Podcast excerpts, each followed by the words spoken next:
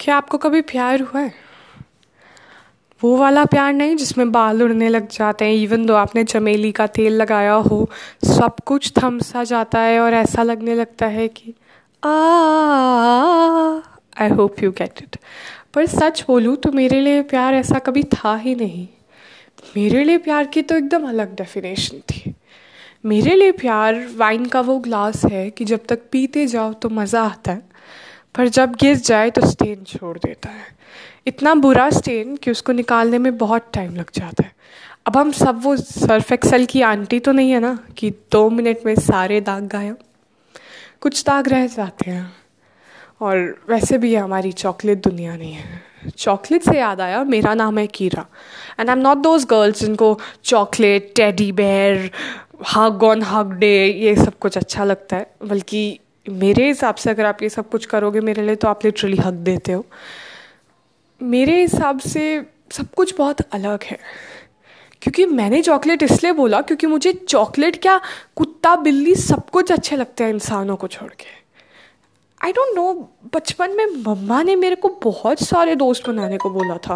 And मैंने कोशिश भी करी थी बट यू नो जब कुछ होता ही नहीं है तो मैं क्या करूँ? मैं एकदम अलग थी आउट ऑफ़ द क्राउड मेरे हिसाब से। मुझे अपना गाना बजाना, बचपन में पियानो बजाना, इन सब में इंटरेस्ट था। लोगों को बस गुड्डा गुड्डी, चोटा चोटी यू नो मेरा कभी गया ही नहीं यहाँ पे। एंड मेरी तो लाइफ ही इतनी ट्रैजिक है कि मैं क्या बोलूँ? पाँच साल की थी तो मम्मा पापा के बीच में लड़ाई होने लग गई। फिर जब दस साल की हुई तो डिवोर्स हो गया। पापा रहते दिल्ली में। और मैं माँ के साथ जबलपुर में रहती हूँ। मेरी मम्मा एक छोटी सी टीचर है जबलपुर में। है नहीं, थी। हुआ क्या? दस साल की उम्र के बाद मेरी ज़िंदगी रुक सी गई है। मम्मा को इंटरेस्ट ही नहीं था मेरे में। ऐसा लगता था जैसे मुझे भूल गई है वो। पर मुझे क्या था?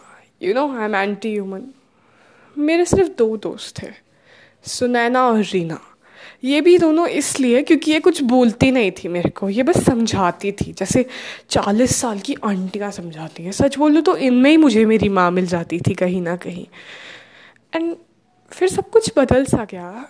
आज सात साल बाद मैं कहीं और हूँ, जहाँ पे मुझे कभी लगा भी नहीं था मैं हो सकती हूँ।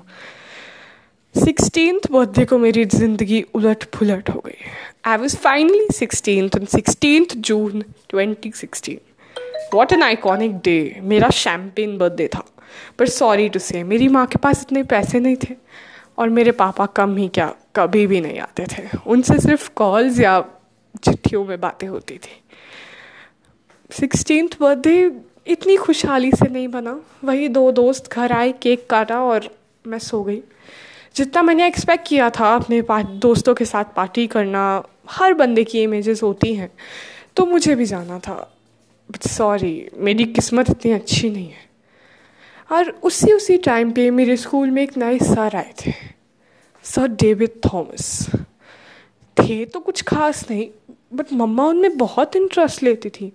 हर रोज़ घर आना उनका और मेरी और मम्मा से लड़ाई होना कि ये मेरे घर क्यों आते हैं?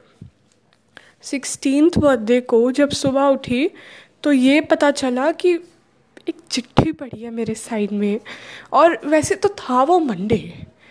आज माँ की एक आवाज़ तक नहीं आई और एक शब्द ऑफ़ क्रिटिसिज्म भी नहीं। मुड़ के देखा तो वो चिट्ठी पड़ी हुई थी। मेरी माँ ने कभी चिट्ठी लिखी भी नहीं थी मुझे। बल्कि माँ, मेरी माँ ने मुझसे कभी ढंग से बात तक नहीं करी थी। उस चिट्ठी में ये लिखा था कि मेरी माँ के लिए मैं एक बोझ थी। एक बोझ जिनको वो हमेशा चुभती थी। मेरी माँ को एक नई ज़िंदगी शुरू करनी थी और इसीलिए वो डेविड सर के साथ अमेरिका भाग रही हैं। फॉर अ मोमेंट ऐसा लग रहा था, हो क्या रहा है? मन कर रहा था, पूरा घर फोड़ दूँ।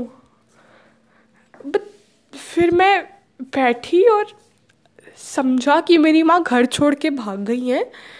अपने उस एक साल के बॉयफ्रेंड के साथ अपनी सिक्सटीन ईयर ओल्ड बेटी को छोड़ के, वो भी एक जबलपुर के अकेले फ्लैट में। मैं दो तीन दिन ऐसे शौक में थी, मानो मैंने कुछ ना खाया हो, कमरा बंद था और बस मन कर रहा था, खुद को कोसती जाऊँ और यही बोलूँ कि ये जो भी हुआ है सिर्फ़ मेरी वजह से हुआ है। But I was not that weak and मेरे हिसाब से ज़िंदगी में जो भी होता है जिस मूव ऑन तीन दिन हुए, मेरे दोस्त आए, बहुत बार खटखटाया और बोला, क्या कर रही है तू? मरना है क्या तुझे? वैसे मन में तो यही बात थी कि मर जाऊँ। बट बोला ना, मैं इतनी जल्दी हार नहीं मानती हूँ। फिर क्या? पापा को फ़ोन किया। पापा ने बोला, ठीक है।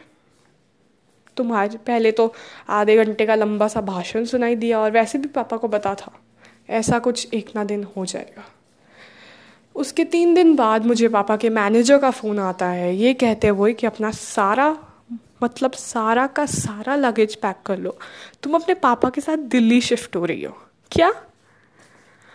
अभी जो लड़की जबलपुर में एक छोटे से स्कूल में पढ़ती थी, आज वो दिल्ली जाएगी। यू नो मेरे लिए दिल्ली बहुत बड़ी जगह थी। It was like New York for me मेरा सपना था दिल्ली बिकॉज़ दिल्ली में थे कोकवाइन स्टूडियोज़ एंड मुझे बनना था म्यूज़िक प्रोड्यूसर और दिल्ली से अच्छी जगह मेरे लिए कोई थी नहीं। बस एक प्रॉब्लम थी।